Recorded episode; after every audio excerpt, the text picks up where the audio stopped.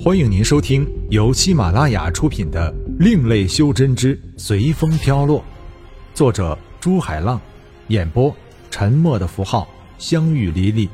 欢迎订阅。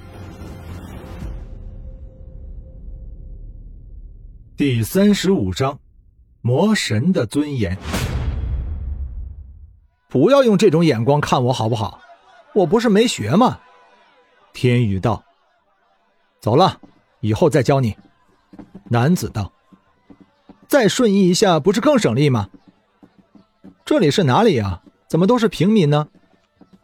没想到在魔界还有这样太平的地方。”天宇滔滔不绝的说道：“这里是魔都，离我住的地方近了，所以就没有必要瞬移了。”男子淡淡道：“魔都。”天宇没想到魔都里竟然还有凡人，难道这些凡人不怕被吞噬吗？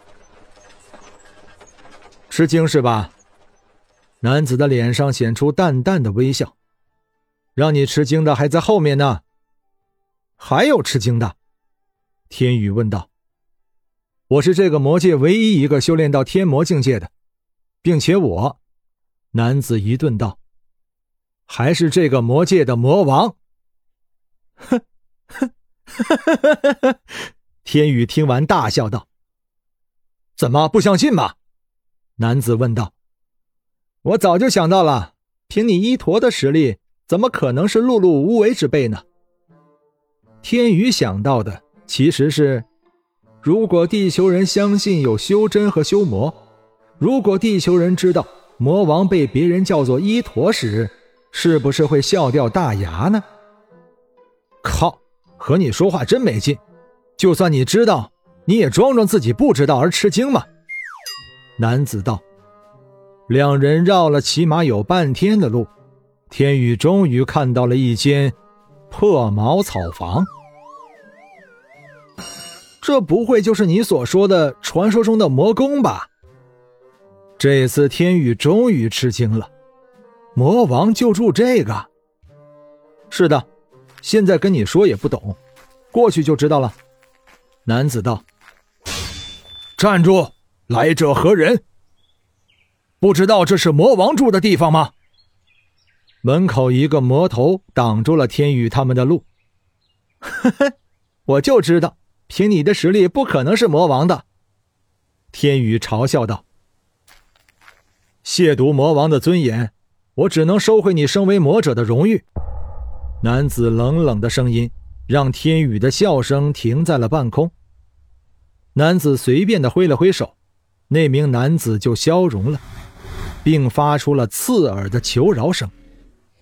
但男子并没有放弃让他消失，就像刚才他的那句话一样：“亵渎魔王的尊严，我只能收回你身为魔者的荣誉。”恭迎魔王回归。门口马上瞬间跪满了魔尊魔圣。起来吧，刚才那个人是谁安排的？男子现在完全换了一个人，就像和天宇打斗那般的认真和冷酷。尊王是小的的疏忽，求您饶了小的吧。地上一名魔尊不停的磕着头。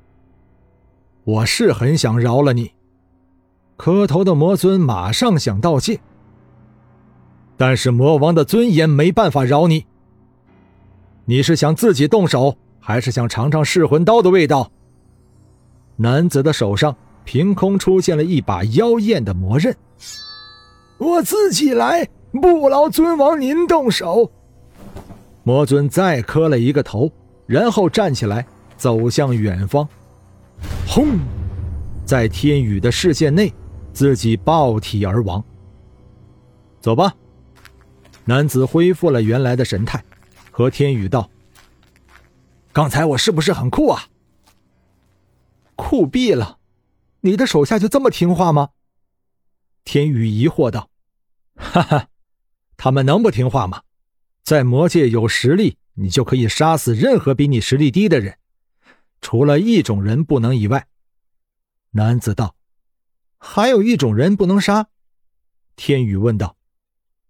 凡人如果凡人全死了，那么魔界总有一天会灭亡。可以随意的杀人，是因为魔的本性就是杀，而且凡人修炼成魔比较快。天宇觉得男子说的话有一定道理，但可以随便抹去别人的生命，在天宇看来还是太残忍了。